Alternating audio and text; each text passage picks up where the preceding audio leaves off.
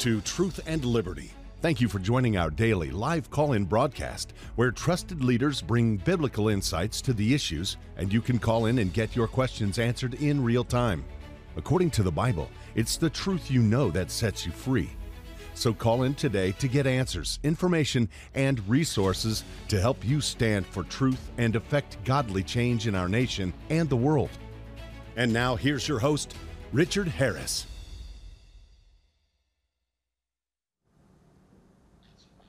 Hello, everybody. This is Richard Harris, and I want to welcome you to the Truth and Liberty Live call in show. Uh, this is Thanksgiving week, so happy Thanksgiving to all of you as well. I, uh, you won't see me again before Turkey Day, but I want to wish you and all of yours a happy Thanksgiving. Um, we've got about six inches of fresh snow here in Woodland Park, Colorado, so uh, loving that and uh, just super, super excited about the program today.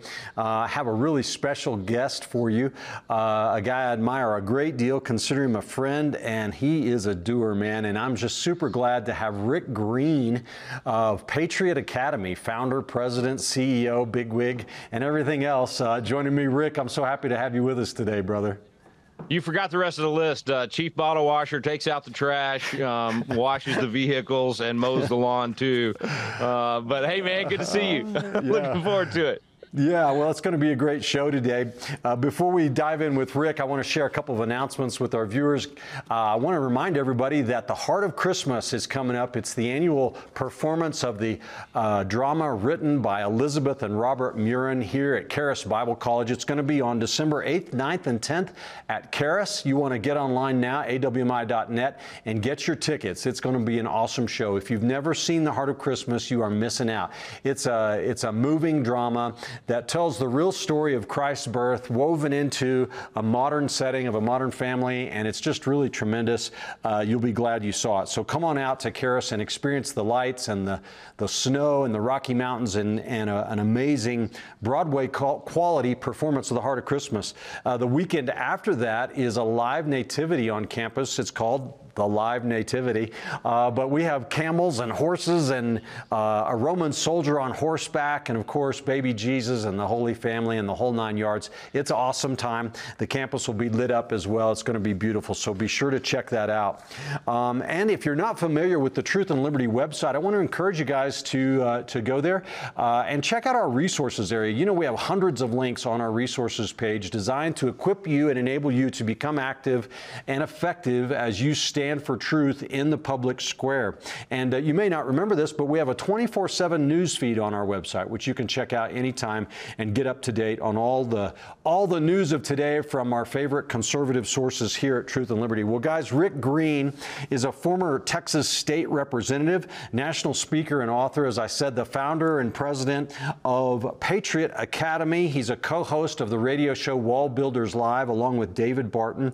And uh, I'm just super glad to have Rick on the show today because of all the amazing things that you are doing, brother, down there in Texas and around the country. Um, you know, I just want to start the program off by, by asking about some of this stuff. And maybe I bet a lot of our viewers are not really that familiar, but Patriot Academy. I first heard about Patriot Academy back when we were starting the practical government school here at Charis, and you and your team came in and you put our students through this amazing mock legislature experience, and um, and uh, it was awesome. But but you're not you've not been content. I'll just say that to stick with Patriot Academy. What's going on at your ministry, and uh, what are some of the great things going on there? Well, first of all, thanks for being uh, brave and courageous enough to have a recovering politician on. I, I, know you're digging out of the bottom of the barrel to do so. I go to a Tuesday yeah. night meeting every week, Richard, get up and say, Hi, I'm Rick. I'm a recovering politician. I'm six years clean off the ballot, just so you know. So, um, no, seriously, man, I, I think one of the things that we want to do is is get rid of that cynicism about politicians and get more patriots running for office and and serving and, and being good leaders. And and uh, of course I know that's what you guys push for as well and that's why we mm-hmm. enjoy locking shields together. But you're right man. We're running as fast as we can. I don't know about you but I have this just sense of urgency right now. I feel mm-hmm. like all the all the bad stuff that's happening in the nation, the culture's crumbling around us. I feel like we have a window of opportunity where people are paying attention that haven't done so in, a, maybe their whole life And so it's a great chance to pick up the pieces and rebuild, uh, to do, you know, just like in the book of Nehemiah. And and so I'm I'm actually excited. I, I I'm glad I don't live in pale and timid times, as Ronald Reagan said. So mm-hmm. I tend to go fast and hard and and uh, and try to do everything that we can. So Patriot Academy's been running in maybe too many directions, but we're still doing what you're talked talked about that youth leadership program, and and we do that for uh, now seven states. We go in and do that at their state capitals and um, we we not only do young people now for that legislative simulation, we have a military version of that for military vets and uh, active duty and retired. We're doing it for our Constitution coaches. That's another one of our programs that's really exploded. We're up to right at 27,000 Constitution coaches around the country using the materials that, that David Barton and I put together on on the Constitution and then, of course, we're building a campus down in Fredericksburg, Texas, and we got our handgun defense training there. So folks come in and get a little physical training on how to defend their family, but most importantly, the intellectual training to defend the Constitution. And uh, so we're just, man, we're having a great time. God's blessed us with some great opportunities. Wow, that's a lot, Rick. I want to unpack some of that stuff uh, sure. because. Uh, it's amazing. Now, uh, I, I, you've got something called Leadership Congress. Is that the same thing as what used to be Patriot Academy? Yeah, cause so we we had to kind of uh, everybody thought of the Leadership Congress as Patriot Academy because that was all we did initially. You know, I started uh-huh. that back uh, 23 years ago when I was a state rep. And then when we started adding all these other things, we'd be like, well, that's the Patriot Academy, you know, gun class. That's the Patriot Academy Constitution class. That's the Patriot Academy capital thing. And so th- we, we spent a long time going, okay, what's the naming? What's the nomenclature? How do we do this? So now everything's under Patriot Academy. Gotcha. And specifically that simulation you're talking about, where we really put people through an actual legislative process where they are the rep or the senator, they're passing the bills, they're filing the bills, they're debating the bills. Uh, we now call that leadership Congress. Oh, okay. And you're in seven states with that, so you actually go into state capitol buildings and. do you bring in young people or adults of all yeah. ages, or what, what's it like? The main one, the flagship program, is is for young people 16 to 25. You know, we started that, like I said, 20, 23 years ago, and the whole idea was, okay, you're you're at that at that age you're kind of figuring out what do i really believe right not just what mm-hmm. does mom and dad believe or how was i raised but now what have what have i cemented that i can boldly speak about and uh, and defend. And so we wanted to catch them before the left did or before the media did, and uh, and we wanted to make sure that at that moment when they're really trying to decide that and they're cementing that, that we put them in an environment where they could be exposed to uh, these these problems that the world's facing, but see that the Bible has solutions for everything that we're facing and let them learn that and factor that into what they believe. And then get really strong in what they believe and teach them how to defend it well. So that's the whole concept. We wanted them to be in that environment at 16 to 25 years old. So it's high school college. We sometimes have law students uh, you know people that that uh, from all walks of life but in that 16 to 25 range and we're doing it now. We, we do our big one in Texas. That's our national one. That's a whole week. But we do some regional ones, three days at these other state capitals Delaware for the Northeast, um, Florida for the Southeast. We do Arizona for the uh, Southwest, Idaho for the Northwest. We're doing Indiana for the Midwest. And then there in Colorado, we technically do two because we're still coming to Charis and doing one right. on site every year. And then we're uh, up clo- closer to the capital there in Denver.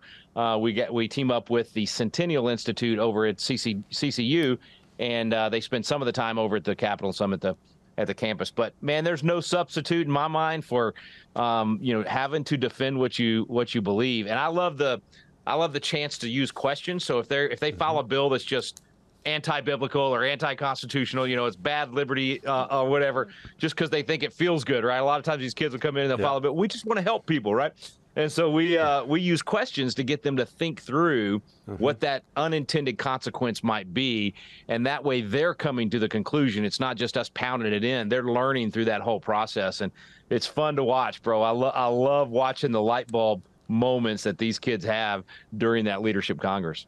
Well, and there's there's nothing like having to defend your position, right? As you're yeah. as they're pretending to be a legislator and they're gonna they're gonna have to defend their bill, or opposite, they they take the opposing view and start attacking it, and it gets these young people yeah. to really begin to think through, yeah, like you said, what they believe. And so, do you have many students? And, and for the record, I got to say, it is more fun to kill a bill than to pass a bill. So that second one you mentioned, where they go against that, that's more fun. Anyway.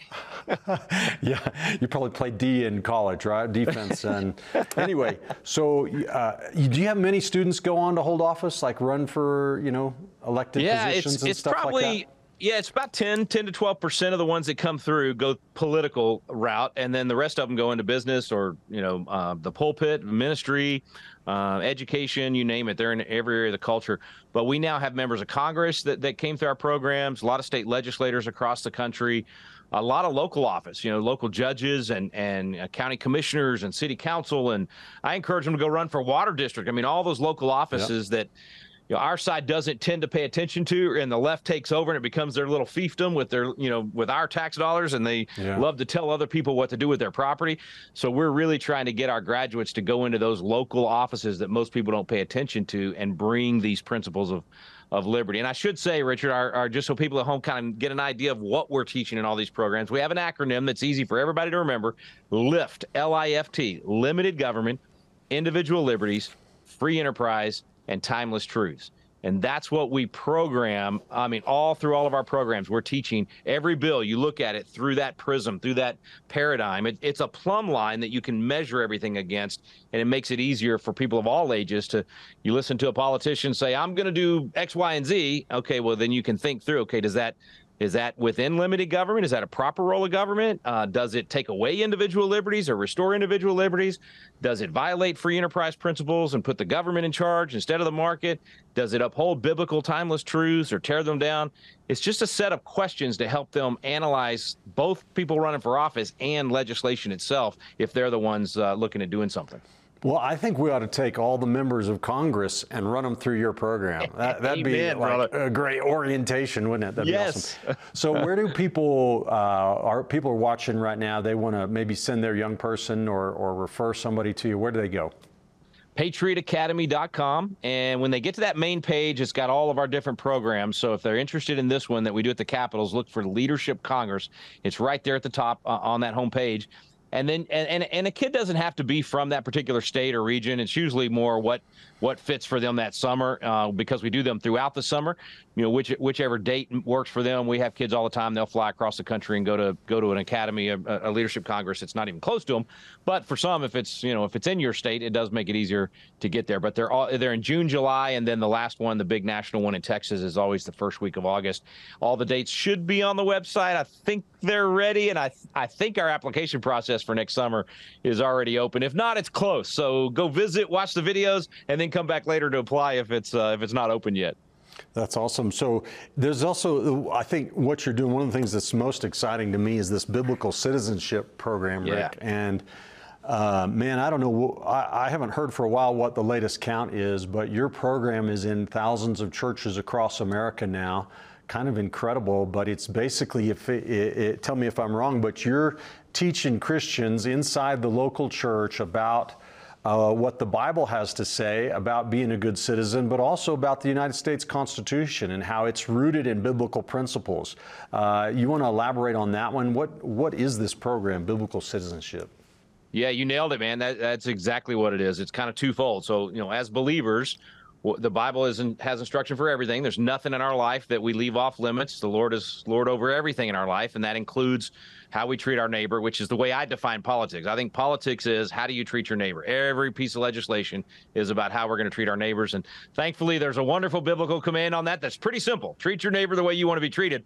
And if mm. we approached everything in politics that way, we'd we'd all be a lot better off. So this class basically says, as believers, what's the Bible say? about how how to be a good citizen and then what's the constitution say about how we actually do that what's the operational kind of logistics of that and the the premise is that Jesus said render unto Caesar what is Caesar's and unto God what is God's. And in our nation it's not the Roman Empire anymore. In our nation we're Caesar. So how do you do Caesar well? How do you take this gift that God's given us and be a good steward of this freedom since we are in charge? We the people are in charge. And the course is it's just fun. It's not it's not your typical. I don't know if you did this, Richard, but I slept through high school and uh, government and and uh, history and all those things. I mean, you know, head on the desk, yeah. knocked out, drooling on the desk, hoping nobody had noticed. Yeah, yep, gotcha. that was me. Uh, so it was boring, right? It was just memorized dates and names and mm-hmm. maps, and oh, it was just terrible. I hated it. So, so these classes, I wanted them to be entertaining. So I, I say this somewhat bragging, but also I think it's true, and people will will back me up on this. It's the only Constitution class where you'll actually stay awake. you'll, you'll, enjoy learning yeah. about these things. Um, Kirk Cameron teaches on the monument. Of course, David and Tim Barton, they're just the, the best. I mean, you crack open their heads and it's just like information flows. It's just phenomenal. Uh, right. Rabbi Daniel Lapin's in there, Jeremy Boring from Daily Wire, uh, Congressman Barry Loud. I mean, just a ton of people and uh, Jack Hibbs, Rob McCoy, I mean, all these folks, and they're just kind of they just they, they make it flow where uh, I, was telling David Barton this the other day because because I said, man, we we threw this thing together. Like I, only the Lord could have designed this class and used a bunch of Forrest Gumps like us to somehow make that thing fall together the way that it did. A million people have been through it now. Um, thousands and thousands of classes. I think we have 6,000 known classes to us, but there's thousands more that people don't do through our system. Like they just take the DVDs and, and do them in Sunday school or do them at their house. But we've got a really cool technology where if they sign up as a coach with us, we give them the backbone of our system where they can access the videos online. They can create their own landing page really quick with a couple of clicks. And then they send out that URL to their friends and family. It's got a register button. When their when their friends and family register for their class, they get a digital workbook. It's free for everybody. We don't don't charge for it. So all of that has just come together. I mean, the Lord just really, for such a time as this, put us in a position where David had been really um, really had a burden for teaching on truth and and how to find truth. And then Tim had done this research on the 1619 project that had just I mean, it, it had it had really neutralized a lot of Americans to be like, I don't know if I'm supposed to be proud to be an American. I mean, we're right. did we invent slavery? I mean, are are we evil? I mean, that, it really had a a bad effect on a lot of people. And Tim Barton had just done all this research right when we were filming this class. And I saw him actually, and you and I were together, like you said, at that legislators conference.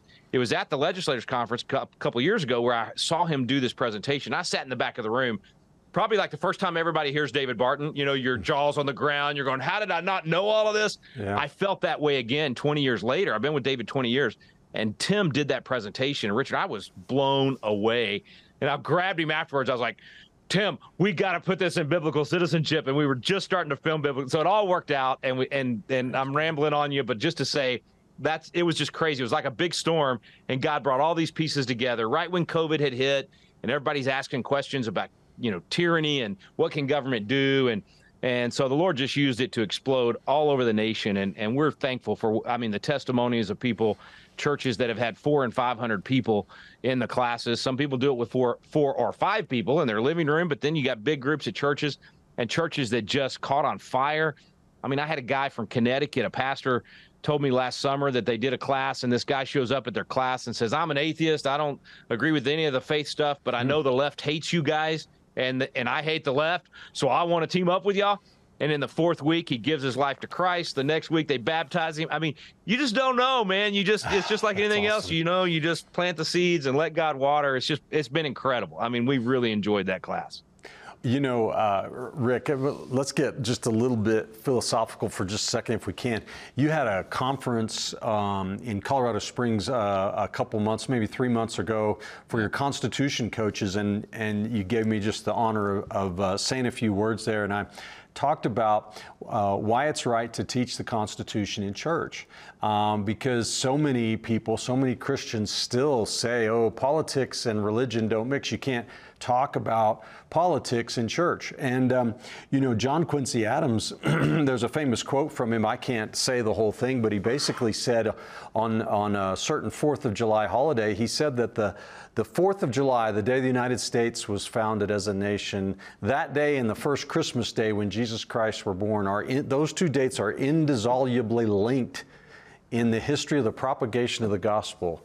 And it, it might catch people off guard to think, well, how could that possibly be? You're, you're, you're committing sacrilege here.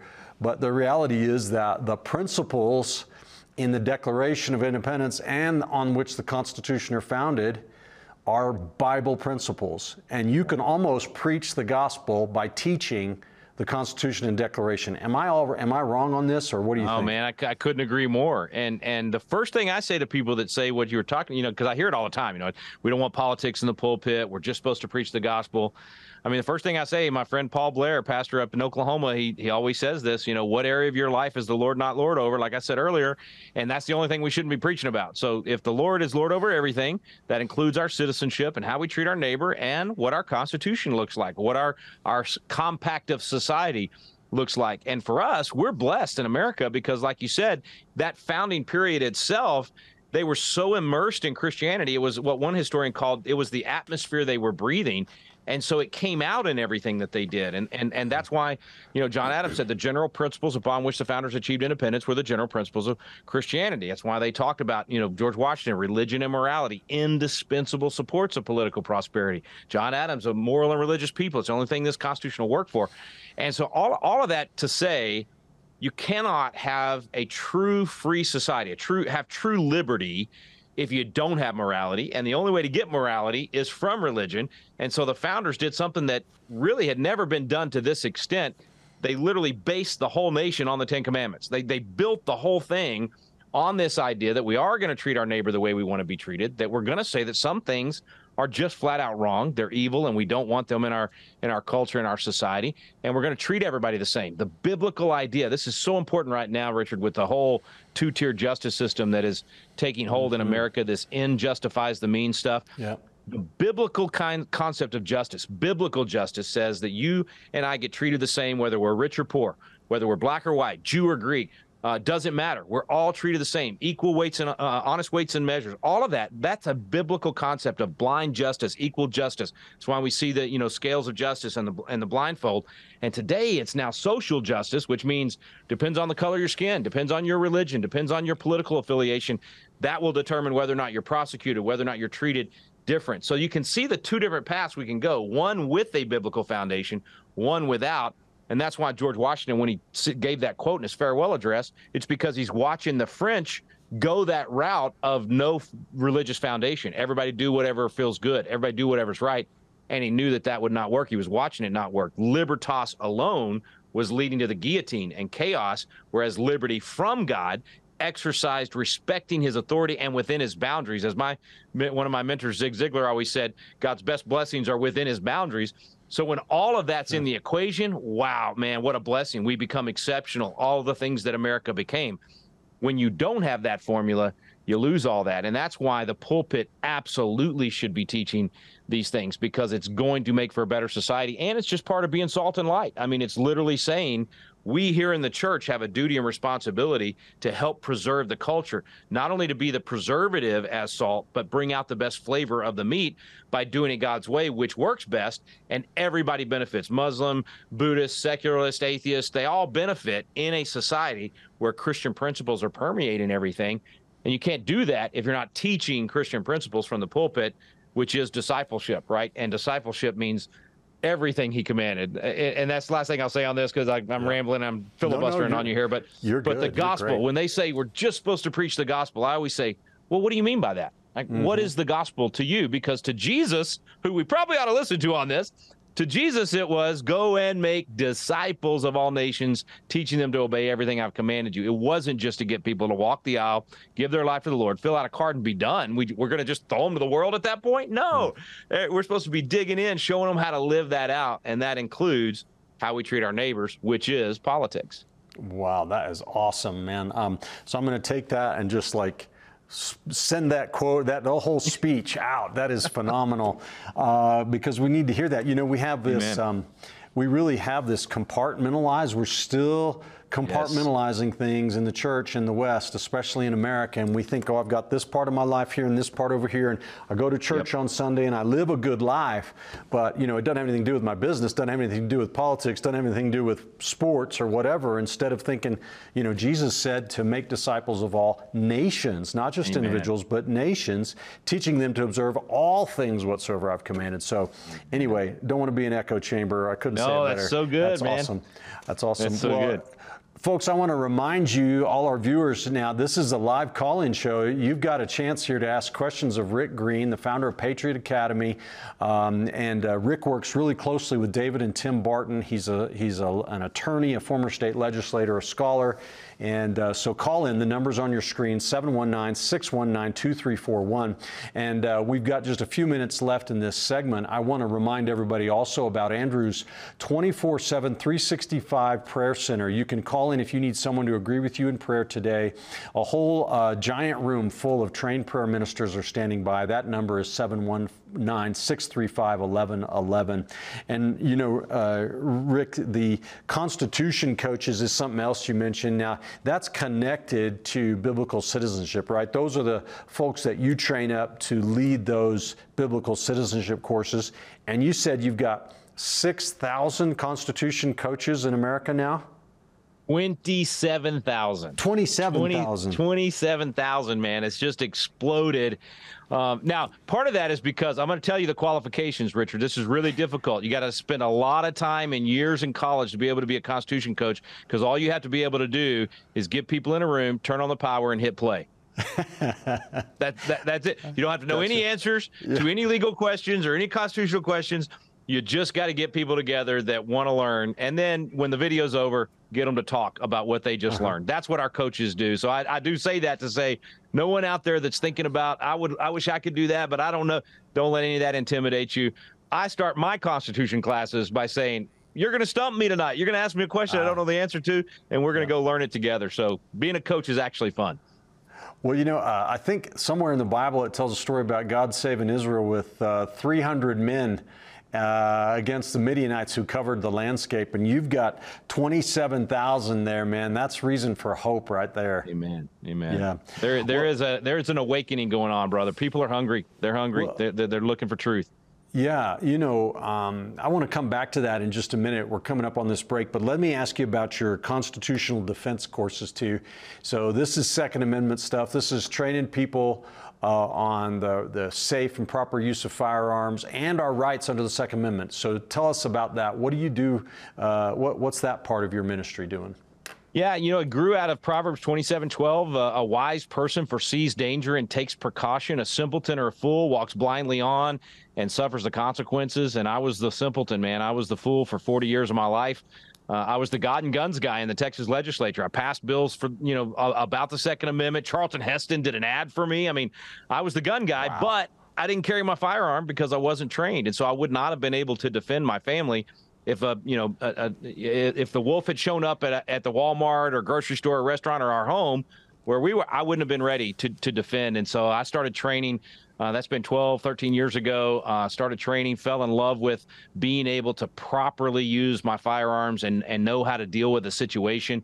And then got really passionate, uh, especially after a lot of these mass murder events happened across the country, and especially when they happened in churches. I got really passionate about getting as many citizens to become sheepdogs as possible.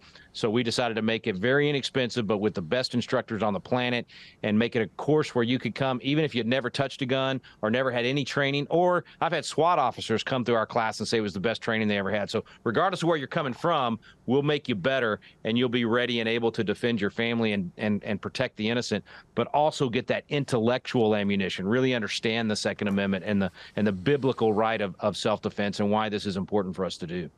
Well, I want to I want to talk about that more later. We're coming up on a break here, but people can find out about your um, constitutional defense courses on your website. Again, that's patriotacademy.com. That's on our website or on the bottom of the screen now. So, folks, you're watching Rick Green on the Truth and Liberty live call in show. He's my special guest today, and we're talking about everything I can cram in to this hour and a half. so, it's been great so far. Be sure to call in with your questions. The number is on your screen, and we're going to take about 90 seconds to share some information with you, and we will be right back. Thanks.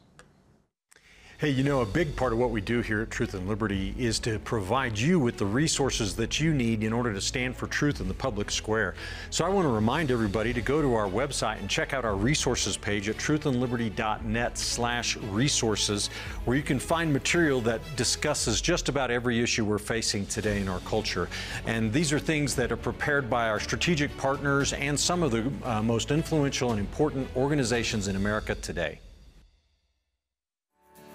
Andrew has many conferences and seminars around the globe each year.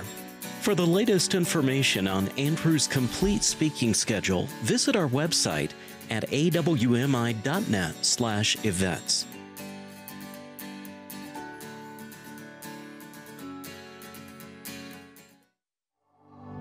You were created with a purpose. Written in the heart of God. Long before you were born. He is calling you to find it. We want to help you experience His unconditional love, to be equipped and empowered to become a world changer. Well, ladies and gentlemen, we're back here on the Truth and Liberty Live call in show. I'm Richard Harris, and our guest today is Rick Green. And uh, Rick is one of these guys who's actually just changing the world one generation, I mean, one, one person at a time. He's reaching out to the younger generation, uh, training them up on American principles. And uh, I believe he's sowing, uh, uh, sowing seed, and there's going to be a mighty harvest, Rick. Uh, this, the, what you're doing to train young people, you maybe more than anybody anybody I know have day to day exposure with the next generation and uh, in large numbers. And I, I was at an event about three years ago, and uh, Charlie Kirk was there, and, and he was just in a roundtable session, but he made an offhand comment that stuck with me. He said, he said that, now this is a little bit pessimistic, but it's also optimistic. So he said he's given up on the millennial generation. I'm not sure I agree with that, but he said the, the, the Gen Z generation, he says polling was showing that they may be the most conservative generation in a, in a hundred years. Now, I don't know if that's true either, but there's, there is something about the next wave of young people who they're not they're they're not quite as jaded, they're not quite as indoctrinated or something. Maybe they're more open. What are you seeing about this next generation? Is there still hope for America, or do we have a whole other wave of Marxists coming our way? What are you seeing? Actually, yes to all of that. Uh, there is absolutely a way, another wave of Marxists coming. I mean, we got three generations now that these schools have indoctrinated with with leftist poison. Uh, I mean, there's no other way to to to, to describe it. I, I remember 20 years ago when I was in the ledge uh, fighting textbooks in Texas of all. You know, this was supposed to be the beacon of liberty, right? Texas is supposed to be the mecca of freedom. And, and I was having to fight textbooks that said socialism, communism, and capitalism are just three equal ways to form a society. In other words, our system of capitalism and constitution, all that stuff, not any better than communism. I, I mean, that's literally what they've been teaching the kids, and especially in universities. And of course, we see it now with kids marching for Hamas and all the all the crazy stuff that, that that's out there. So that wave, there is another wave coming, no no, no doubt about it. But I am hopeful, and and you know Charlie uh, probably has a better finger on the pulse uh, than I do because how much time he spends on the campuses, and and uh, they do fantastic work at Turning Point. Love Charlie, um, and and wonderful biblical worldview too. And they use our biblical citizenship class, by the way, at Turning Point Faith and and uh, across the country. But uh, but I do think there's hope uh, because, uh, and part of it is I'm spoiled. I admit it. I am spoiled. I get to be around the remnant that God is raising up, the cream mm. of the crop, the tip of the spear. We call it the Navy SEALs of thought. So these are the tip of the spear kids, and God's raising up this remnant. And and the key is that they get grounded, like we were talking about earlier, at that time in their life when they're figuring out what they really believe and they get really, really good at defending and articulating what they believe so they can win over others and not just be them, but they become force multipliers and, and they begin to win their generation over. And so that's what we do at Patriot Academy is train them to do that. And so because I get to year round, not just in the summers at the leadership congresses, but then year round going and talking to our coaches and other groups around the country, I'm I'm way more optimistic than most people because um, I'm around the remnant. I'm getting to see them. I get to see the eye, you know, the eyes light up. I get to see the light bulb moments. Even even this this past weekend, I was in. Um, uh, what was the name of the town? It was just south of Harrisburg, Pennsylvania. But I was in a little town outside of Harrisburg, Pennsylvania, and we had 200 coaches in there. It was very much like the one you spoke at there in uh, Colorado Springs. And you know, just watching these people, a lot of people that came into the room had not done a class. They they were just kind of figuring out what is this thing, and to see how much they got excited. And and and then and then to hear from the coaches. There was this panel that went through what they'd been doing in their classes and just the miracle all the stuff that was happening. So i get to be around that all the time. And it doesn't make me you know blind to the bad stuff or pollyanna just waving the flag just to feel good but it does help me stay balanced and of course, you know David uh, Barton very well, and David's always been that way. He's even kill, man. Doesn't matter how bad it is or how good it is. He's just like, all right, Lord, what's next? So that's been a good influence on me because you can tell I'm kind of I'm passionate, man. I'm like I, I get, yeah. get get going. Uh, but anyway, th- these kids are. I think the way you just described that is right on. There, there, there's something about their desire to make a difference and and not waste their life. I don't know. I, I can't haven't put my finger on it yet. I can't figure out what the underlying um, motivation is or what what caused them to be this way, but they just they have this sense of, of, of urgency to make a difference. Now that then gets channeled if the left gets a hold of them, they channel that to fake stuff like the climate mm-hmm. hoax and, and and all this other stuff and they and that becomes a religion to them that's why they're so fervent on the whole climate thing uh, that's why even when they you know t- 2020 when they really believed. These kids really believed America was racist. They really believed all the all these lies that they had been told, and and so they marched with fervor. The the, the pro-Palestinian stuff. These kids believe they're part of a righteous cause, so they really have a desire to make make a difference. That means if we get to them, right? If if if our people, if the church speaks truth to them, if we start from the pulpit saying to these kids and and and to the church, listen, God's put us here for such a time as this. We have truth on our side, and there are people hurting out there, and we get to bring them that truth. We get to bring them those solutions. I think they will see what we see, which is they get a hold of that truth, man. They get fired up, and they go out there, you know, ready to fight, and and they become. I mean, they're there's a there's a sense of of uh, I keep saying urgency, but it's more than that. It's it's a fervor. It's just a passion um, for for fighting for what they believe in. But that means it's so critical to get to them while they're young because otherwise they buy the lies and it's very hard to to to turn them once they've really bought into the religion of, of leftism. Yeah, for sure, uh, totally, and and that's why what you're doing is so important. But you've got, uh, I, I want to make sure everybody knows about your new campus too, Rick, that you're yeah. doing. Uh, you're building uh, a, a, campus down there that's going to have so many awesome things. I don't even know where to start. An Independence Hall, uh, a, a Senate chamber, a House chamber, gun gun ranges, and all this stuff. Tell us what's going on in Fredericksburg. Man, it's going to be the uh, the Disneyland for Patriots. Okay, so it's it's literally the Patriot experience, and people will be able to come down and, and do their Constitution training in a mock-up of Independence Hall. And I only say this kind of joking, Richard, but I, have done my Constitution class in Independence Hall, the real one in Philly, uh, many, many times. I love it. I love going. I used to love going there, but now the city. I mean, it, they've just destroyed it. I mean, it's, mm. it's the, the, the as as Dennis Prager always says, the left destroys everything they touch.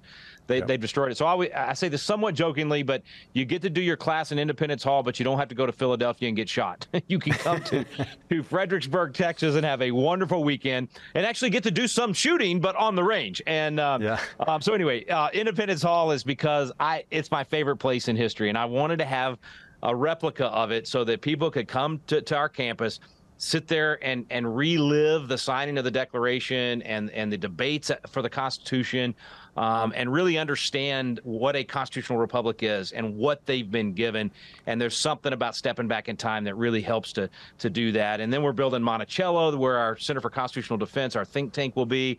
We're going to rebuild the rotunda of the U.S. Capitol, a smaller version of it in our Welcome Center, because as you've seen and been in there before on our tours, man, it's uh you could tell the whole story right there. I mean, you got those those eight paintings, the statues, the is there's just so much there, and I love that that room as well. And then we're going to have our own legislative chambers, House and Senate chambers, so that that, that leadership Congress we were talking about earlier we're still going to do the ones in state capitals across the country, but we want to be able to do that every week throughout the year for families when they come in and, and do the Patriot experience. We want them to study the Constitution in Independence Hall. We want them to be a legislator for a couple of days because I really think if any citizen gets to go through that simulation, they will be a better citizen. They'll be able to talk to their legislator uh, better instead of just yelling at them and saying, "Why didn't you do this or that?" Mm. They'll understand the process a little better, and they'll be more influential in, in lobbying for the for the good things that we're fighting for. So they get to be a legislator, they get to learn the Constitution, they get to do the handgun defense class. It's just a, it's going to be, you know, no kidding, the Disneyland for Patriots and a great place to get that Patriot experience. And that's for families, you know, of all ages to come all throughout the year. But then we're going to do a one-year program for students, 18 to 25, to really get grounded. And I mean, I'm talking about a year where they are just intensely diving into, again, what do I believe? Biblical worldview uh, really getting grounded in constitutional governance and, and how the system works. Real you know leadership skills of how to you know how do you lead people? How do you how do you find your purpose and what god's put into your heart? What's the desire that he's planted in your heart? Do you want to be in business or politics or uh, ministry or education the arts the science what whatever it is? And awesome. we're going to give them about five weeks in each of those to be mentored by someone that's doing that really, really well with a good, strong biblical worldview, so they can get a little taste of each. And we're praying that God will, you know, right at that moment they'll be like, "Wow, I love this particular area," so that they can start marching that that direction. So it's a lot uh, of things. I'm sorry, I'm throwing so much at you at once. No. We're so excited about it. God's opened some incredible doors. The property alone was just a God thing. The whole way it whole, all came together. It's a beautiful piece of property, 178 acres out in Fredericksburg, Texas, which is the heart of the hill country in Texas. Texas. About the only place in Texas that's pretty. You know, the, I mean, I love Texas. Don't get me. I'm a proud Texan, no. but most of it's like, yeah, you know. Uh, so nothing like what you got there in Colorado, but it, it's the one area of Texas that's you know got a little bit of hills. You know. anyway, yeah, we're I excited gotcha. about. It. Yeah, I hear you, man. No, it it is pretty there, and you're. It's about what 45 minutes from San Antonio or somewhere like that. You were yeah. telling me, and I yeah. thought I think I saw on your website that people can actually uh, like uh, get a brick like like with their name on it or something like yeah. that. What's that about? I want people That's to know. That's a really cool. So I, I, didn't mention Lexington. So my one, maybe my favorite story out of all of American history is April 19, 1775, shot heard around yes, the world. It's where it all started right there at, at Lexington. And so we're going to build the Lexington Green where these buildings will kind of be around the Lexington Green. So just so I can go out there and tell the story and feel like I'm on the battlefield, you know. But it'll be kind of cool, and we'll have some cool statues of uh, the guy that the pastor there that really sowed the seeds of liberty that started everything, Jonas Clark, and then the the military guy was Captain Parker. So we'll have those two statues. And then there's this really cool citizen named Levi Preston, who nobody's ever heard of hardly at all, uh, but he's got a great story. He was one of the guys that was there fighting. Anyway, we'll have those three statues, and then we're going to have these cool pavestones all the way around the Lexington Green. And they're not just a brick, they're like a big pavestone. And it's just a way to help us get the place built, and but a way for people to have a legacy and be a part of it. So they can put a Bible verse or family motto or you know whatever they want to put on the on the pavestone, and they can. It's a sponsorship thing where they can do twenty four hundred bucks is what it costs, or hundred bucks a month for a couple years, and uh, it's a it's a great way to be a part of what we're doing. And you're literally investing in the kids of the next generation and raising up those leaders that that we are we're all praying for them. We got we got to also do the hard work to raise up leaders that will uh, train uh, lead from a biblical perspective and have that backbone we all want them to have. Man, that is so exciting. I, I, am really looking forward to seeing that. Now, uh, you've got a little video here that I think we can play. It's about two minutes long. It's going to share some of this stuff about your ministry and about this new campus. So, if, if our guys are ready to play that, let's go ahead and roll it now. And um, hey, fellow Patriots, I'm Rick Green, America's Constitution coach and founder of Patriot Academy. All of us are in this room because we know the culture's crumbling and we want to pick up the pieces and rebuild. Started for me 23 years ago when I was a state rep in Texas, really frustrated with how even conservative legislators had no principles. It was finger to the wind. They weren't voting based on core conservative, constitutional, biblical principles. They were voting on whatever was popular. So out of frustration, I started Patriot Academy to raise up a new generation of leaders. We train 16 to 25 year olds in the state capitol where they get to be a legislator for the week and experience what it's like to make laws. Now, we've got graduates from Patriot Academy serving in Congress, state legislatures, and in school boards all across the nation. And we've even expanded it to military veterans with their own special leadership Congress so that we can prepare them to run for office as well. This past summer, we held eight leadership congresses all over the nation, training young people military veterans, and citizens of all ages, including our Constitution coaches. We began that Constitution Coach program back in 2020 as a way to teach people to host Constitution classes in their homes, churches, libraries. Now there are Constitution classes going all over the country. We've had 5,000 classes and over a million people go through these Constitution classes. In three short years, we now have 26,000 Constitution coaches all across America in every state and almost every community. Our most popular course is Biblical Citizenship in Modern America. We're teaming up with Liberty Pastors, iVoter Guide, Salt and Light Council, Family Research Council, Turning Point. We're equipping their members with constitutional literacy to restore the Republic. And here's the best part becoming a coach is free, and the course is free. Our goal is to provide our content for free in order to activate the church so we can see our biblical values represented in all areas of our lives, especially in government. Lastly, we are extremely excited about our 178 acre Patriot Academy campus in Fredericksburg, Texas. We're going to bring in 18 to 25 year olds to spend one year with us in a political and civic gap year program, preparing them to be salt and light in the culture. They'll be trained in campaigning, journalism, media, policy, and entrepreneurship. They will be well rounded citizens armed with the knowledge and skills to literally save the country. Join us at patriotacademy.com.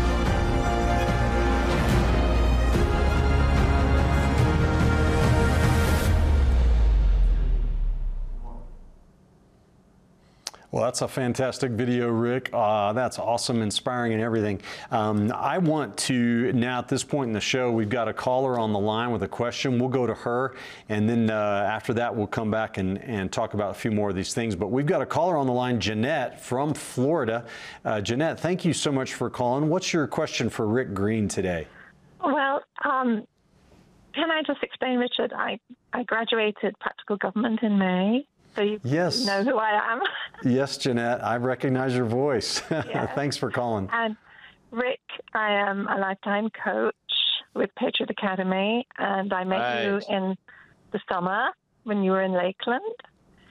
And yeah. I am working with the Florida employee for Turning Point, and we are in the middle of arranging a pastor's briefing to teach, uh, invite pastors to teach about social issues and to encourage them to show biblical citizenship. Excellent. And we're looking for, um, as I understand it from Chip, who is the um, employee for Turning Point, that um, perhaps I shouldn't say, but um, we're looking for a guest hmm. speaker, and I'm hoping that you, your schedule might free you up for that. But my question, oh, sorry. The other thing I wanted to tell you is um, in the mail today, I received because I am a 76er.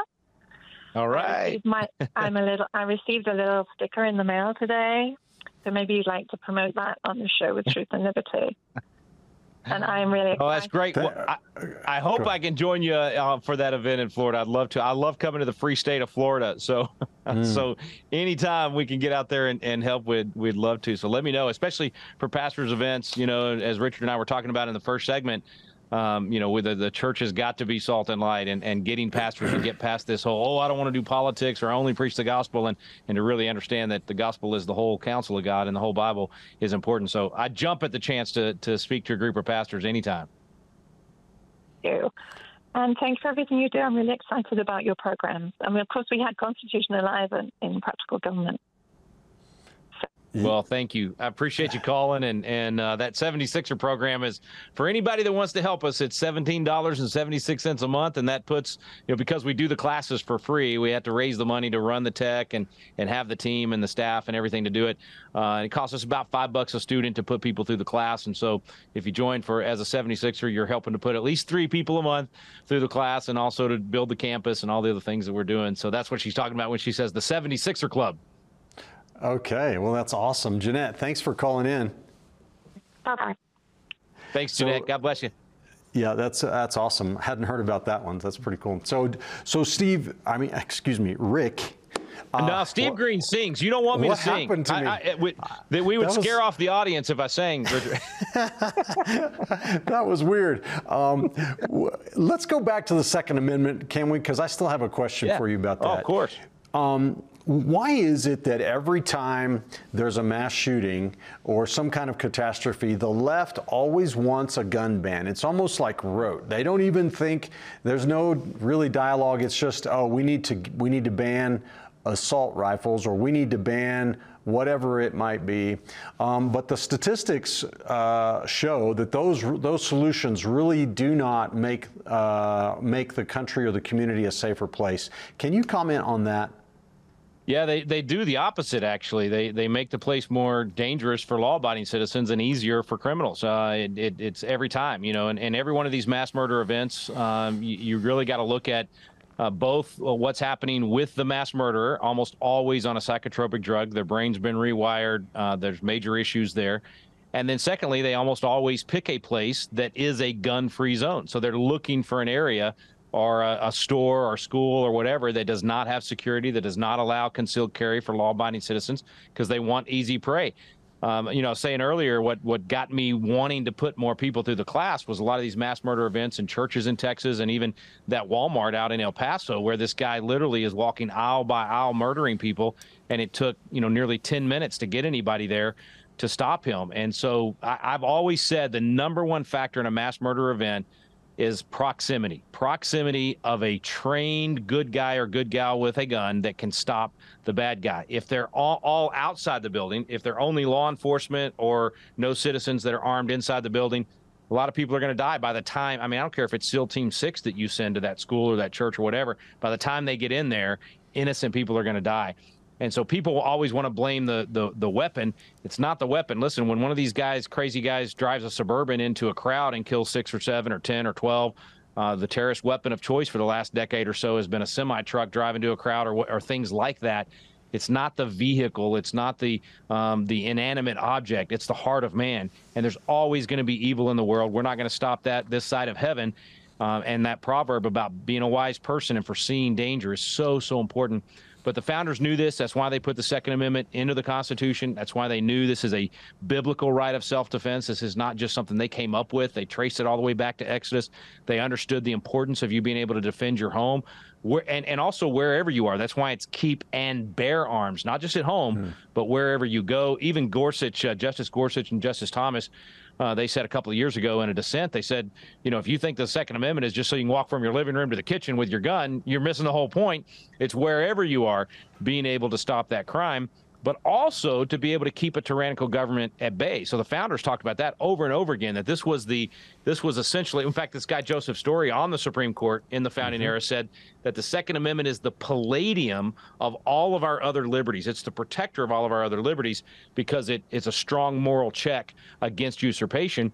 But then he went on to say, if we don't teach people this stuff, then people that are indifferent will become disgusted and they'll have contempt and they'll undermine this important part of our bill of rights. And hmm. that's what's what you just described richard. People become disgusted. They see a mass murder event and all the media does is say what kind of gun was it? or it's a scary looking ar or whatever it might be.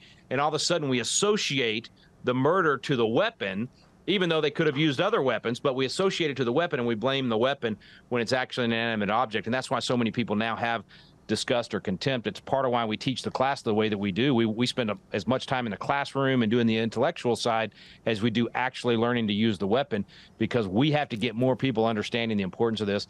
And I know I'm filibustering. Last thing I'll say on this I always say to people that think they're for gun control and they think they want government deciding who gets to keep and bear arms and all of those things, or they want to get rid of all the guns, I always just stop them right then and say, okay, listen, if the madman comes through the door right now, with whatever kind of weapon, bat, gun, whatever he's got, whatever kind of gun, whatever it is, would you or would, and he starts trying to kill people, would you or would you not want me to be trained, have my weapon, and use it to stop the bad guy from killing anybody?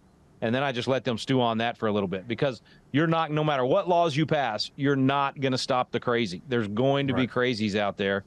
And I always say a sheepdog you know, close by is the best way to stop this stuff from happening, and that, that includes sheepdogs with ponytails. You know, the same day that, or the day after Uvalde happened in Texas, there was a lady in West Virginia. That crazy guy came into a party, started shooting up the party. She pulls her gun out of her purse, puts down the dirt bag. He was the only one to die. That's a good headline when only the dirt bag dies and none of the good people. And that only happens when you have a sheepdog. Yeah, and the problem is that those don't become headlines. Only the That's bad right. ones become headlines. That's, but, that's exactly right. Yep. But so I'm going to play devil's advocate. I mean, sure. But Rick, we're we're living in a modern age here, man. I mean, we've got F-16s, man. Uh, we got we got tanks, you know, M1 Come on, Abrams. Man. Come on. what what's your gun going to do to stop the United States military? This is an outdated idea. It's time to move on and get along. You know, get on on the you know same page as all these other civilized nations. Mm-hmm. Yeah. They, to say that in the founding fathers' age uh, terminology would have been uh, all you have is your musket. They have ships and hordes of men and cannons and everything else. Which, oh, by the way, on the cannons, uh, because the same guy that said all this stuff also says they didn't allow people to have cannons in the founding era. Absolutely false. They absolutely allowed you to have your cannon. Only ordinance we can find against cannons said if you have a cannon, please don't fire it in the middle of the night in town. You're waking people up. Um, so the, the, the, the point is that that we need to be able to resist at whatever level we can. And most of the time, we need to resist. It's not from an F-16. It's it's it's literally right there in your own neighborhood. It's literally defending your community. That's what this is uh, really designed to be able to do. If if if there's a, a, major emergency or there's a, a mob coming into your town that you can actually grab the good citizens in that town and, and defend the town. Um, and then and then you know to the to the immediate need though that that's the that's the fact that you know you got 4 million violent crimes a year in America. It's happening more and more. And it's not so much right now the government coming in and attacking you with the F16 as it is just that you know that that criminal that that's knocking on your door in the middle of the night or not knocking but coming through or uh, in the parking lot. And and and I'll tell you Richard it's very rewarding at the end of our class to to see the way that especially the women and, and it's 55% women that come through our class especially the women at the end of the class the confidence that they have and the and the comfort that they have knowing I can walk now from the grocery store to my car uh, and not have that uh, just almost universal fear that that at any time I could be attacked. Because my daughter, mm. she's like 90 pounds, man. I mean, I don't care how much jujitsu she knows. If the if the bad guy's 250 pounds, she's done, right? He's going to be able to overpower her. That handgun is the great equalizer, and and it's just absolutely necessary, I think, in this day and age.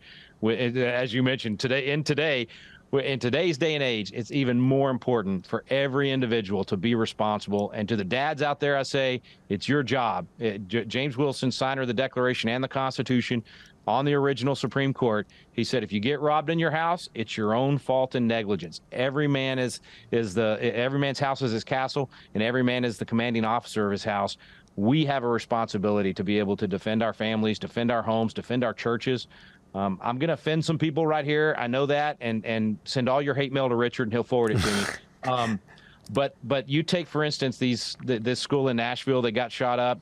It really bothers me that this dirt bag walked around the front of that school for two, three, four minutes, shooting out windows and walking around. If there had been a sheepdog anywhere on that campus, they would have been able to get to the dirt bag and put her down before any child died. I think we have a responsibility. If we have a church or we have a school, if we're the decision makers there, we should be doing everything we can to have a security team, to allow concealed carry, all of those things to prevent these deaths from happening.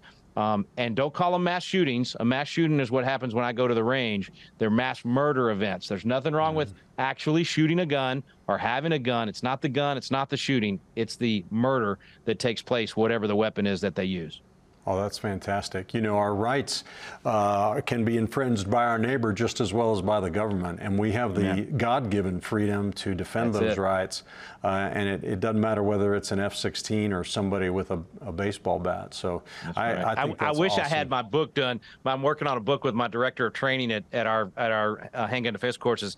He's already written the lion's share of it, but it's called the Biblical Right of Armed Self-Defense because Christians need to know you know the the details of this and and what, all the scriptures that point to this because a lot of times we think I'm supposed to just turn the other cheek so am I allowed to defend myself I've even heard mm-hmm. even right. you know big leaders say I wouldn't even use violence to stop someone that was raping my wife I'm like what are you talking oh, how do yeah. you back yeah. that up but you know biblically that's crazy so anyway we got a book coming out I wish I had it uh, ready for you today as we talked about but but there's definitely a strong biblical case for being all able right. to defend yeah, that's awesome. Well, we're up against our second yeah. break now. Time is flying by. We got two callers on the line, and we're going to get to you guys in just a second, but we have to take this little break uh, to share some important announcements, and uh, we'll be right back after that with Rick Green, the founder of Patriot Academy. And uh, it's been a great show, so don't go away. It's going to get even better. We'll be back after this. At Truth and Liberty Coalition, we work to unify, educate, and mobilize the body of Christ to change nations.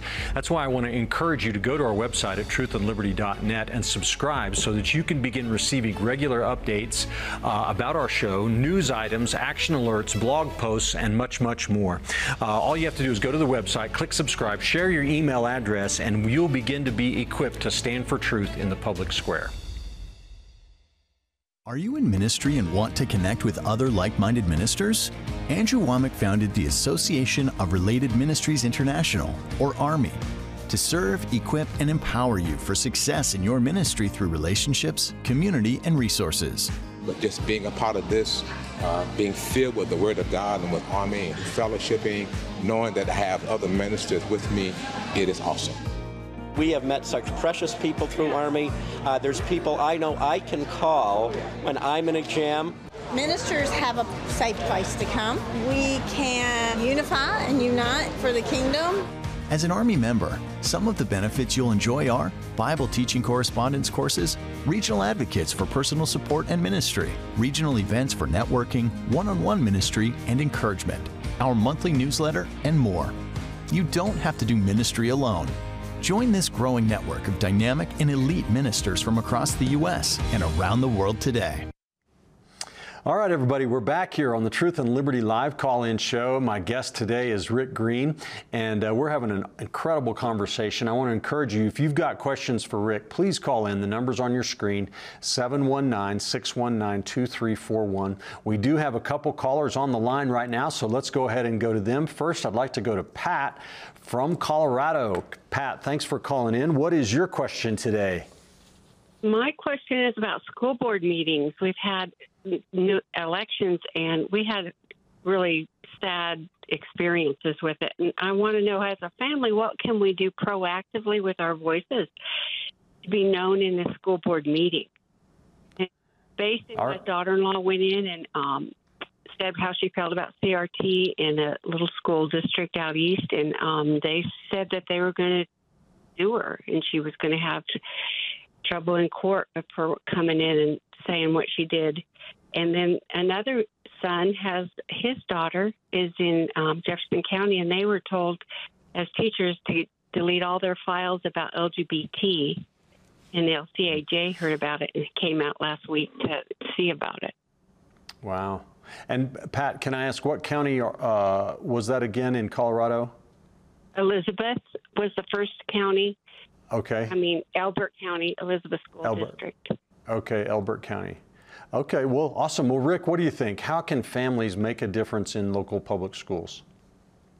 Yeah, man, if I could answer this one in three parts the good, the bad, and the ugly. The bad is uh, there's no doubt the left controls our education system. The public schools are uh, dominated, even in our small rural towns. They are infiltrated with, with uh, some real evil. Uh, it, the grooming does happen. The, the, the, the philosophy that is taught is all moral relativism, uh, the sexualization of the kids. I mean, it's bad. It's very, very bad. Uh, the and, and the other part of the bad is that these school boards, um, like, like like a lot of legislatures now, this is happening um, really in a lot of areas of politics. They're making it harder and harder for us to speak, for us to be able to come and let our voice be heard. The system only works with consent of the governed. So that comes from the Declaration, where it says that to secure these rights, governments are instituted among men, deriving their just powers from the consent of the governed. So we give or refuse consent by being able to speak at board meetings like that or be able to run for office or or when we vote. Those are all ways we give or refuse consent. And I remember in the legislature back in my day, man, we'd finish a hearing, and when it, when we were done and we took all the testimony of everybody we that signed up to testify, we'd say, okay, anybody that didn't get to testify, I mean, it was open. We wanted people to be able to say, I could not even go speak at my own school board meeting here in my local town because of the time they had to have. You had to sign up by. I didn't know. I signed up right when I got there. Waited to. I mean, they just make it virtually. They do everything they can to keep you from speaking, and then they turn around. And here's the ugly. They do what uh, our caller just said. Uh, they literally berate people that come to share truth and, and expose sometimes the porn that's in the schools and all these things. They berate them. I, I have friends who have been arrested at school board meetings. Um, we, we had the horrific one there in Loudoun County where the guy's daughter had been raped in the bathroom. He's there uh, at the school board meeting. They literally arrest him and drag him out of the school board meeting. He's now, um, you know, has sued them, and that school board has actually been turned because of a church right there in that county that got involved. And that's where we get to the good. You can turn these things around, but it takes time. That happened to that guy two and a half years ago. Uh, they just now were able to take it over. I just talked to a lady yesterday at our coaches conference in uh, in Pennsylvania, and it took her two cycles, but in two election cycles, they totally took over the school board. She now has an eight to one majority of conservatives on that board. Most places, it takes three cycles to get to, to, to that level. So it just, and when I say cycles, I mean that would be six years, right, to get to that to get to that point, uh, depending on the state and the election system. So all of that to say, the good good is you can do it. You can take these boards over. Uh, you can you can make the schools less bad. Let me put it that way, because I'm I'm all for homeschooling and private schooling and church every church starting a school and creating these opportunities outside of the public schools but I am not part of the, that crowd that wants to just leave the kids in burning buildings and, and not help at all in the public schools. I think we should still take over school boards, make it as least bad as possible, get school choice in every state so that parents can take the money and go somewhere that's actually going to back up what their, you know, their value system. Those are all things that take time. And so we have to work in every one of these areas. Families, you have a voice. I don't care if you're already homeschooling private schooling. Don't think that that means you don't get to vote for school board or that you shouldn't mm-hmm. run for school board or that you shouldn't show up and testify at school board. That's your local school district. You're paying for it with your tax dollars, and the kids coming through that school are going to be running your town someday potentially. So you absolutely have a voice. Let it be heard. Go testify and just stay on them. I mean, if they don't let you testify, they don't let you sign up, you show up at the next meeting. You find out the rules, you play by their rules as best you can, and you absolutely let your voice be heard. And it takes time. Be be willing to be in this for the long haul. Yeah, great answer. Well, uh, you know, we uh, just got done with an election cycle here, school board elections, as many places in the country. And uh, Truth and Liberty uh, covered 30 different uh, school board races here in Colorado with uh, nonpartisan voter guides. And, wow. and we, we saw four um, the, out of those 30 districts, um, we had 12 that were conservative controlled, and those were all held. Plus, we saw four flip to conservative control. Nice. Uh, so, you know, when the church gets informed and the Christians get active, we can make a difference.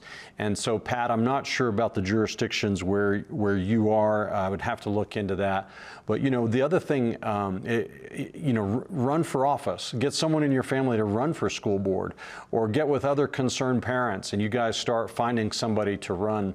Uh, you can write letters to the editor to expose what's going on in the schools, to expose your experience there. Um, and just one church that turn, you know, the average turnout on a school board election is somewhere between, you know, under 10%. Now it's been higher lately as things are getting more, more polarized, but it, one big church in a town can absolutely flip a school board if people will turn out. So uh, there's lots of things you can do to, to get involved. Um, I did want to say one more thing though. There's a our manager of field operations here at Truth and Liberty, she got started by going to local schools and just volunteering. Uh, she just wanted to serve and make a difference. She was helping uh, teach kids to read um, and serve in any uh, way she could. In, and she would start going to those local school board meetings. And she oftentimes she'd be the only member of the public that was there.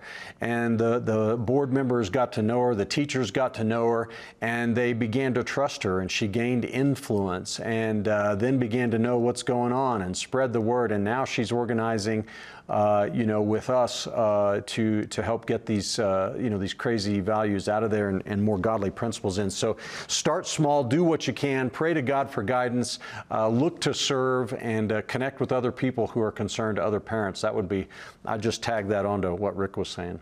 Yeah, so, can I jump in there one more time? Yeah, I, please. That's that's so good and and and so important, and that, and that applies to the legislature too. Get to know your legislator. Get to know them when they're running um, and go go meet with them and say, can, can how can I pray for you? Um, I mean, it's it's very similar to what she did with the, with the school board. It's literally serving other people and and being a blessing to them and building the relationship that will then give you at least their ear. And that doesn't mean they're going to agree or do what you what you want, but at least now you have an opportunity to speak to them. I mean, there's a time right for for for battle and being adversarial and coming on strong and all that kind of stuff. But if you're able to sow seeds like that early on, oh wow, that's such a better way to win, and you're much more likely to be effective faster doing that. I love that story, Richard. That is that that's a model for how we should be doing all of these areas of influence in the culture for sure.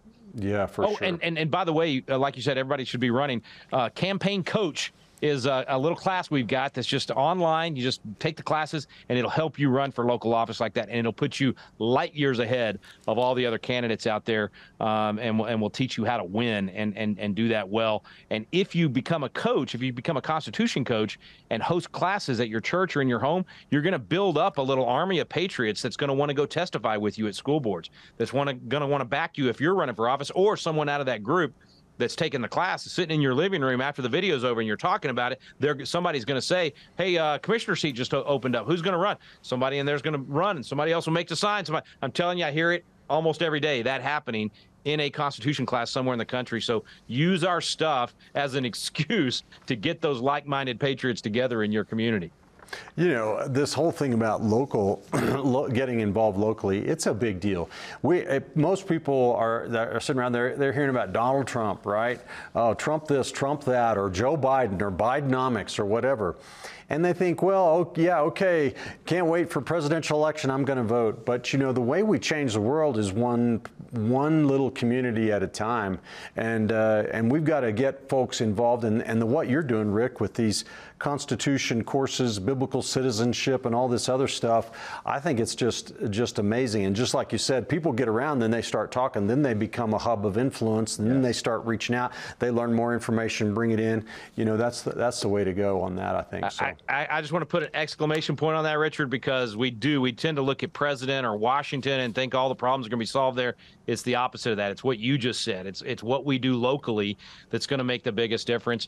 Uh, our our regional um, coach ambassador out in in uh, Pennsylvania that was putting on this event day before yesterday, she says that all the time. It's like you know, education's key. The real solutions are local. The real work is done locally. It's so true, and we can all do that. We can all, you know, if people think the only way they can make a difference is get rid of the federal Department of Education, that's a big, huge thing. It needs to be done, but you know, you and I, we're not going to, you and I can't do can't that. Do we're not voting yeah. members of Congress, right? So, right. but we can do what you just described. Everybody can. So we still pay attention to that national stuff but it's locally that we can make the biggest difference. Well, and you mentioned this earlier, but the left doesn't seem to have this problem. They're, they get into these little offices, everything from dog catcher all the way up to governor, and yep. and and we're just sitting on the sidelines. You know, those are, that's how farm teams are created. That's how you locate candidates for higher office. That's how yep. you build networks of support and end up being able to raise money and and now look at us as America. We're suffering because George Soros went throughout the nation, right. paying for people to run, or paying, I mean, he's funding their campaign to run for district's attorney, for yep. secretaries yep. of state, all these things that no one is paying attention to, and now uh, now look what havoc is being wreaked. So we ought to do the opposite. But anyway, we got we got another right caller. On, man. Let me take uh, Frank from Missouri. Uh, Frank is a, is a, a, frequent caller here to Truth and Liberty. We're glad to hear from you, Frank. Thanks for calling in today. What's your question for Rick Green? Um, you know, thank you for taking the call. My, you know, my my father was a combat vet, World War II. My brother was a combat vet, and, and I am a Vietnam era vet. So, you know, just to preface uh, the question from from so, that. Um, thank you, know, for your service, Frank. Yeah, praise the Lord. Yeah, uh, you know, I, I want to know if I'm right about this. You know, the uh, I, I heard the brother saying, uh, and I'm grateful for the energy that you guys are putting out here, really, for America. Yeah, uh, you know, if uh, if I'm right about this, it's like uh, the 28 principles of the Constitution of, of the genius of natural law. Two is uh, moral people, and three is moral uh, leadership out of, out of moral people. If you don't have that, then you don't have a you don't have a constitution. Four is uh, uh, the role of a religion. Five is the role of the creator. Six is the. I'm not going to recite the whole 28 principles. Good. But the question, the question of that. You said thank you very much. Yes. you know, the, the, question is, uh, Yeah, no. Uh, uh, hey, uh, there's a little fire burning here, and I need a bigger fire, really. you know, when the blessing of a, you know, talking about local, uh, you know, it, it, it, it's not bragging. You know, I'm depressed out of my brain, and the, this little 18 year old sister comes um uh, and asks me for some wisdom, and five minutes later, I'm giving her a.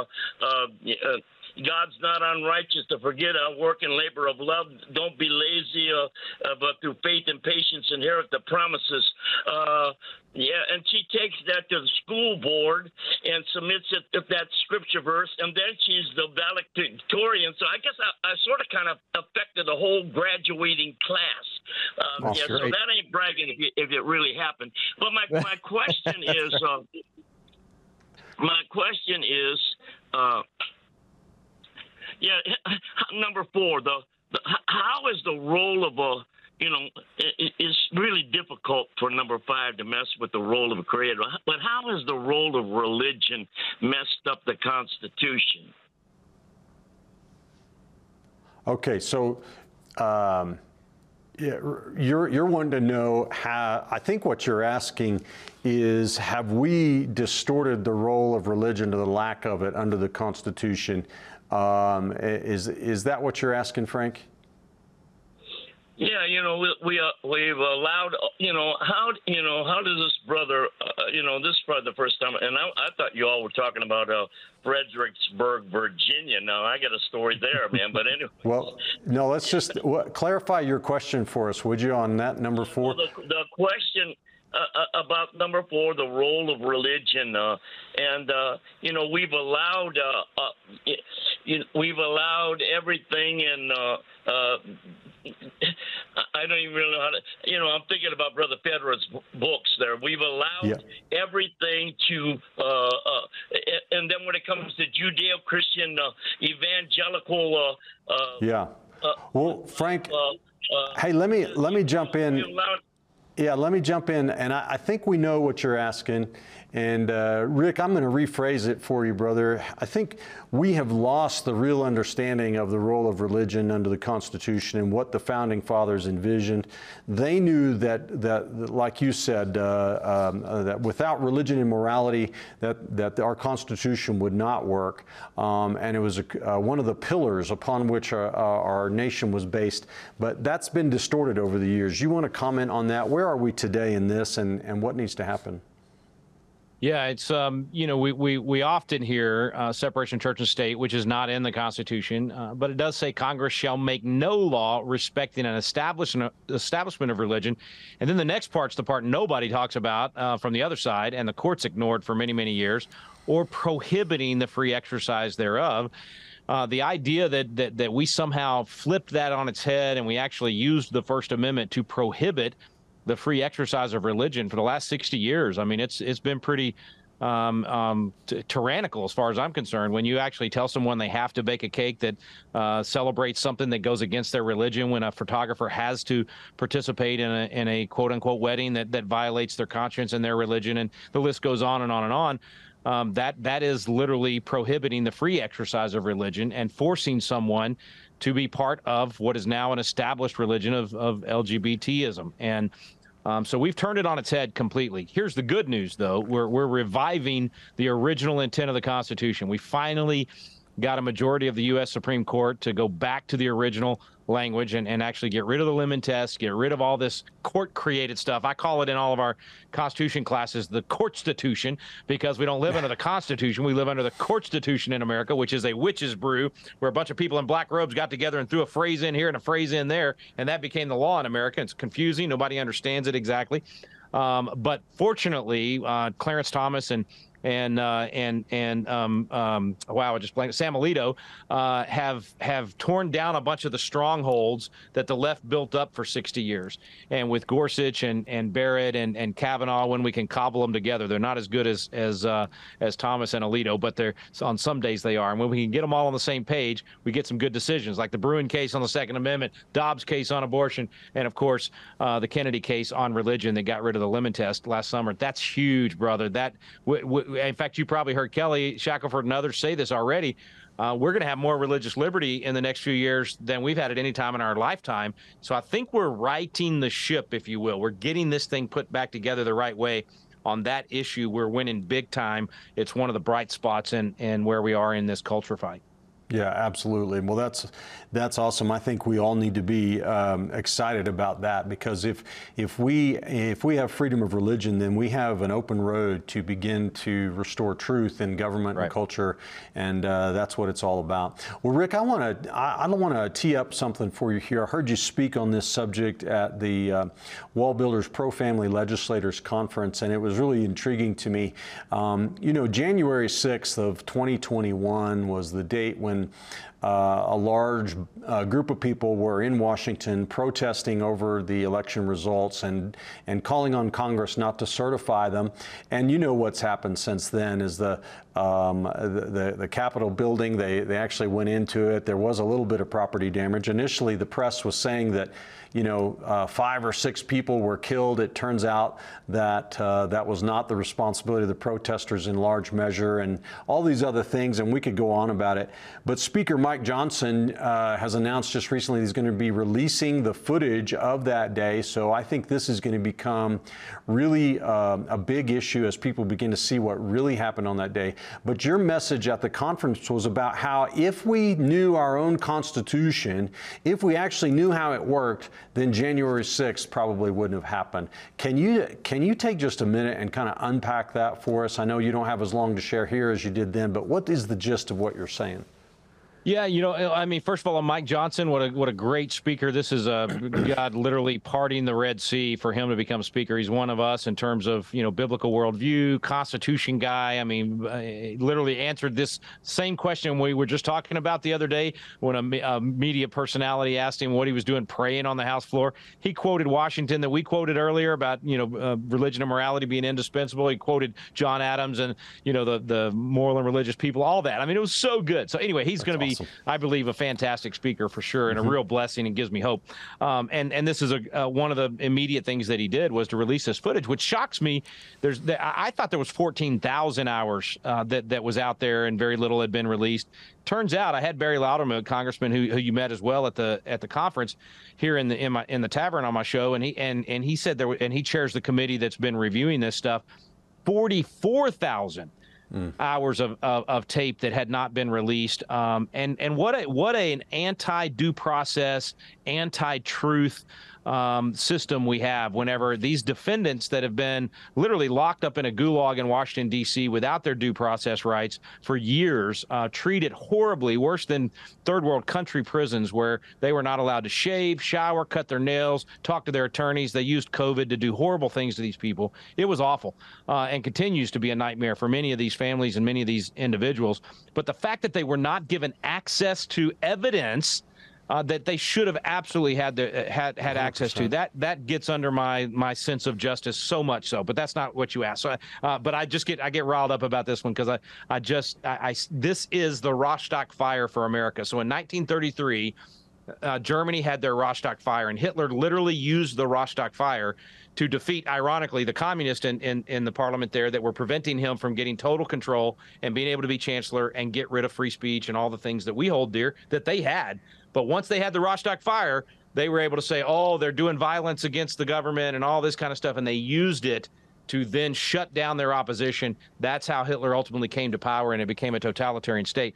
And and I said on that afternoon when it happened, I'm watching the watching on television.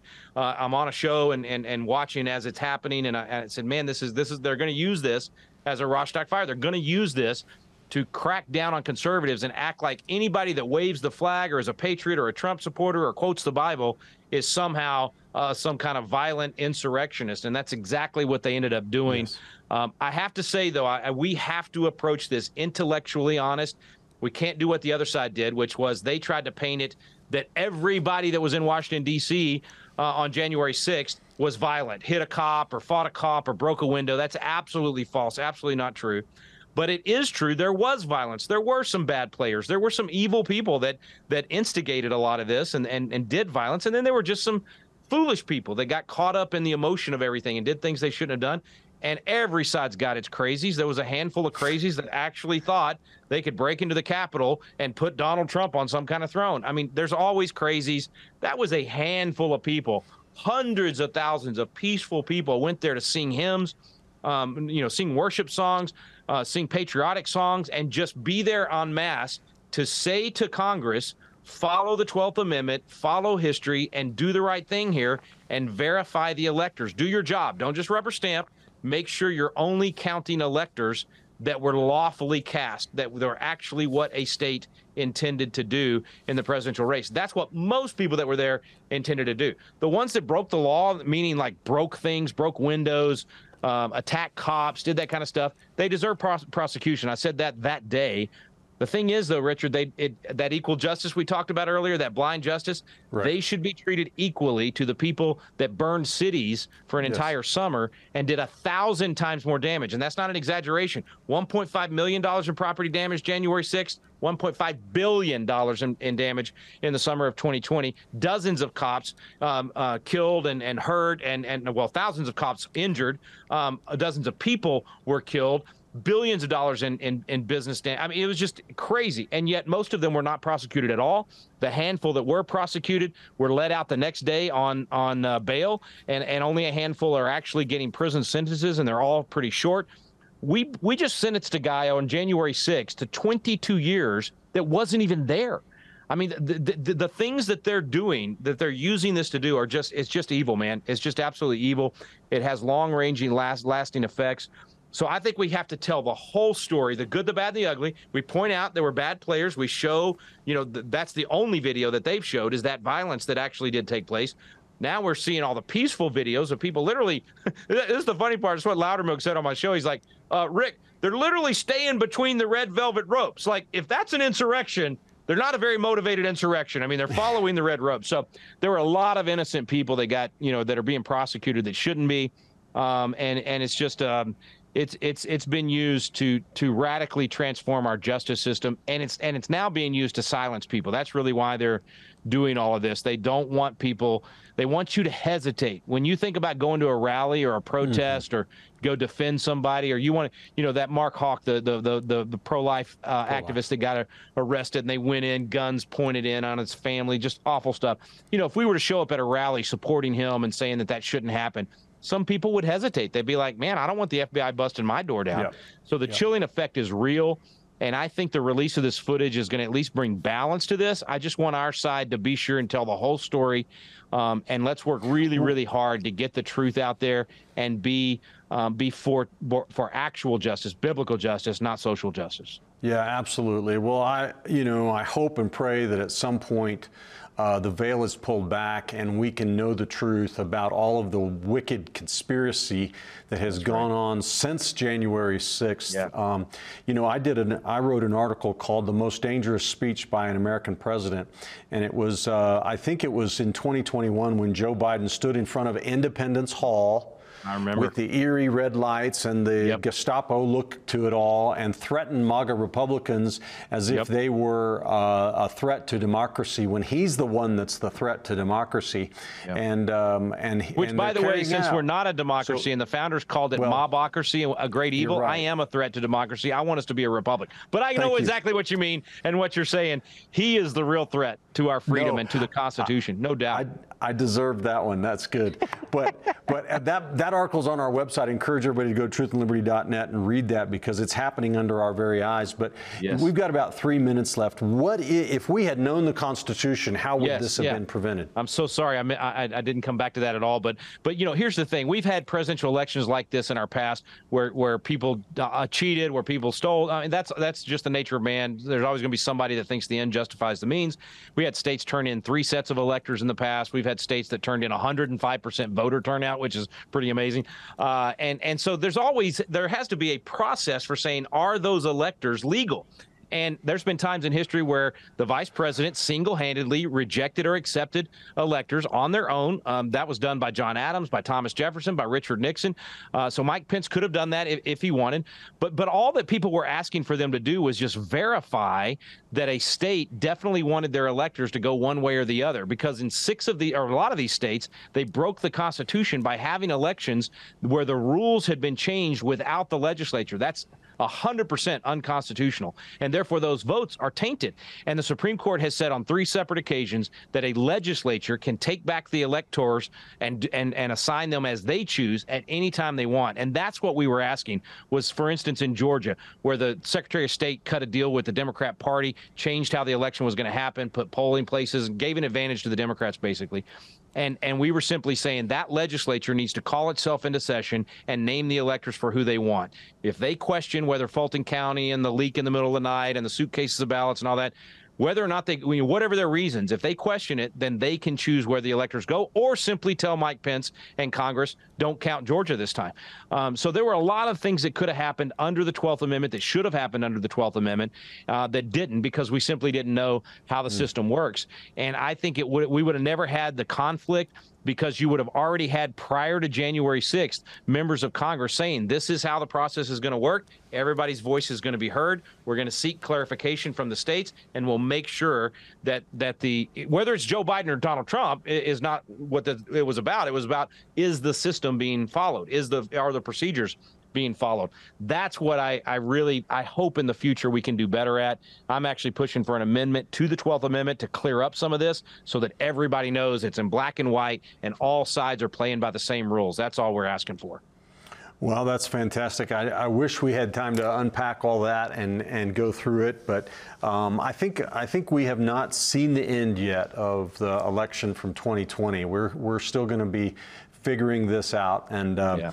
uh, hopefully, history eventually will correct the wrongs. Um, God will help us. And Rick, I know that, you, that the work that you are doing and that the Bartons are doing is going to be a critical part of that for generations. So uh, I want everybody to remember to go check out your website. Uh, it's uh, at patriotacademy.com. I think that's it, right? And yep. Uh, donate today. Help Rick build this amazing new campus and sign up for one of these courses. Sign up for biblical citizenship, become a Constitution course whatever God moves you to do, but be a part of His ministry. Brother, it's been awesome having you on. I, I'm so glad you came, and I appreciate your, your time today and everything you're doing, and just really appreciate it so much. Well, Richard, appreciate you, man. God bless you. Thanks for all y'all are doing at Truth and Liberty. We look forward to locking shields with you more. All right, sounds good. Well, this has been the Truth and Liberty live call in show. I'm Richard Harris. Again, our guest has been Rick Green. Thank you to all of you for watching. Be sure to sign up for um, the Heart of Christmas and come out and see the live nativity. And uh, we love you guys. God bless you. And we'll see you again next time on Truth and Liberty. Thank you for joining today's Truth and Liberty livecast. You can watch today's and past livecasts in our archives at truthandliberty.net. Our goal is to educate Christians and connect them with resources and organizations to help them impact their sphere of influence. You can help us accomplish this by making a donation at truthandliberty.net/donate. Join us next time for more Truth and Liberty.